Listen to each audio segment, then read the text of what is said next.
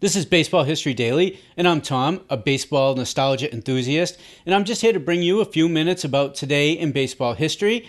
And here's my co host Robin to jump into today's highlights. September 14th, 1994. The remainder of the baseball season is canceled by Acting Commissioner Bud Selig after 34 days of the players' strike.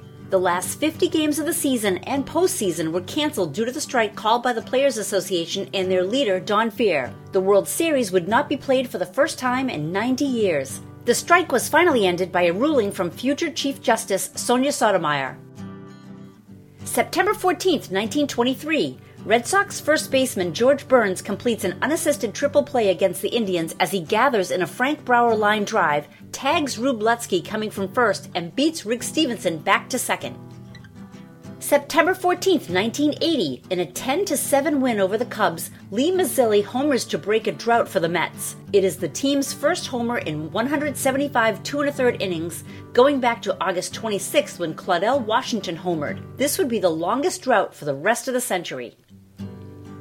September 14, 1990, Mariner Ken Griffey Sr. and his son Ken Griffey Jr. become the first father and son to hit homers in the same major league game. The back to back blasts are given up by Angel hurler Kirk McCaskill.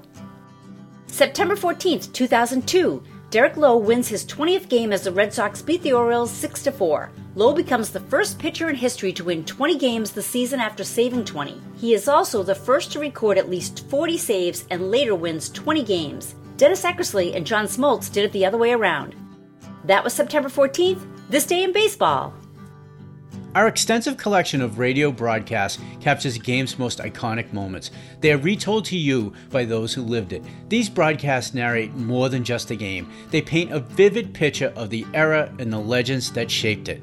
Have a quick listen. Brought to you direct from Comiskey Park. Speaking to you from Crosley Field in Cincinnati. This is Ernie Harwell at Memorial Stadium in Baltimore, Maryland. Good afternoon, ladies and gentlemen of the radio audience. We're at Navin Field. Good afternoon, ladies and gentlemen of the radio audience. Today we're out at the Polo Grounds, that historic old home of the New York Giants, nestled in the lee of Coogan's Bluff on the island of Manhattan. Hi there, everybody. This is Ralph Kiner. Welcome to another big league game from Houston, Texas, here at Colt Stadium. And now, good afternoon, everyone, to baseball fans everywhere. This is Bill Slater with Al Helfer and Bill Corum greeting you from Briggs Stadium in Detroit. Good afternoon, ladies and gentlemen. Fred Husing at Sportsman Park. Welcome you to another baseball broadcast brought to you direct from Wrigley Field. Well, it's another beautiful day here in Yankee Stadium. This is Vin Scully, along with Jerry Doggett and Al Helfer, inviting you to stay with us now. Excited to start listening to some of these games? Just come on over to members.thisdayinbaseball.com and join us today. As we wrap up today's show, thank Robin, for today's highlights. Uh, you can find her uh, for voiceover work at robinsays.com. And if you enjoy the podcast, please help me out and do one of three things follow, subscribe this podcast, and leave a review. It really helps.